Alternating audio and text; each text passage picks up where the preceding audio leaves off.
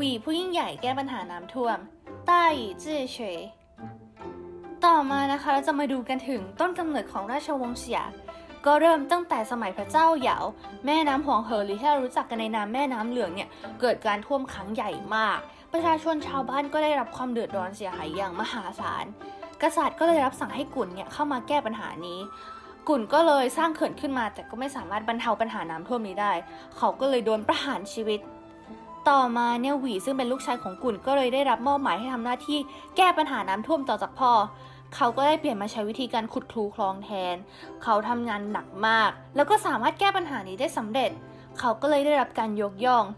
คิงในสมัยนั้นก็คือพระเจ้าสุนเนี่ยก็เลยยกตำแหน่งกษัตริย์ให้หวีเนี่ยปกครองต่อมาเลย ผู้คนก็อยู่กันอย่างมีความสุข ประเทศมีความมั่นคง 2,070 ปีก่อนคริสตศักราช พระเจ้าหวีก็ได้ทรงสถาปนาราชวงศ์เสียขึ้น ซึ่งเสียในภาษาจีนก็คือเซี่ยฉาเซี่ยเหมือนเซี่ยเทียนเลยที่แปลว่าฤดูร้อนเลยค่ะซึ่งก็เป็นราชวงศ์แรกของประวัติศาสตร์จีน อายุนานถึง 417 ปี ก็คืออายุเท่าๆกับอยุธยาของบ้านเรา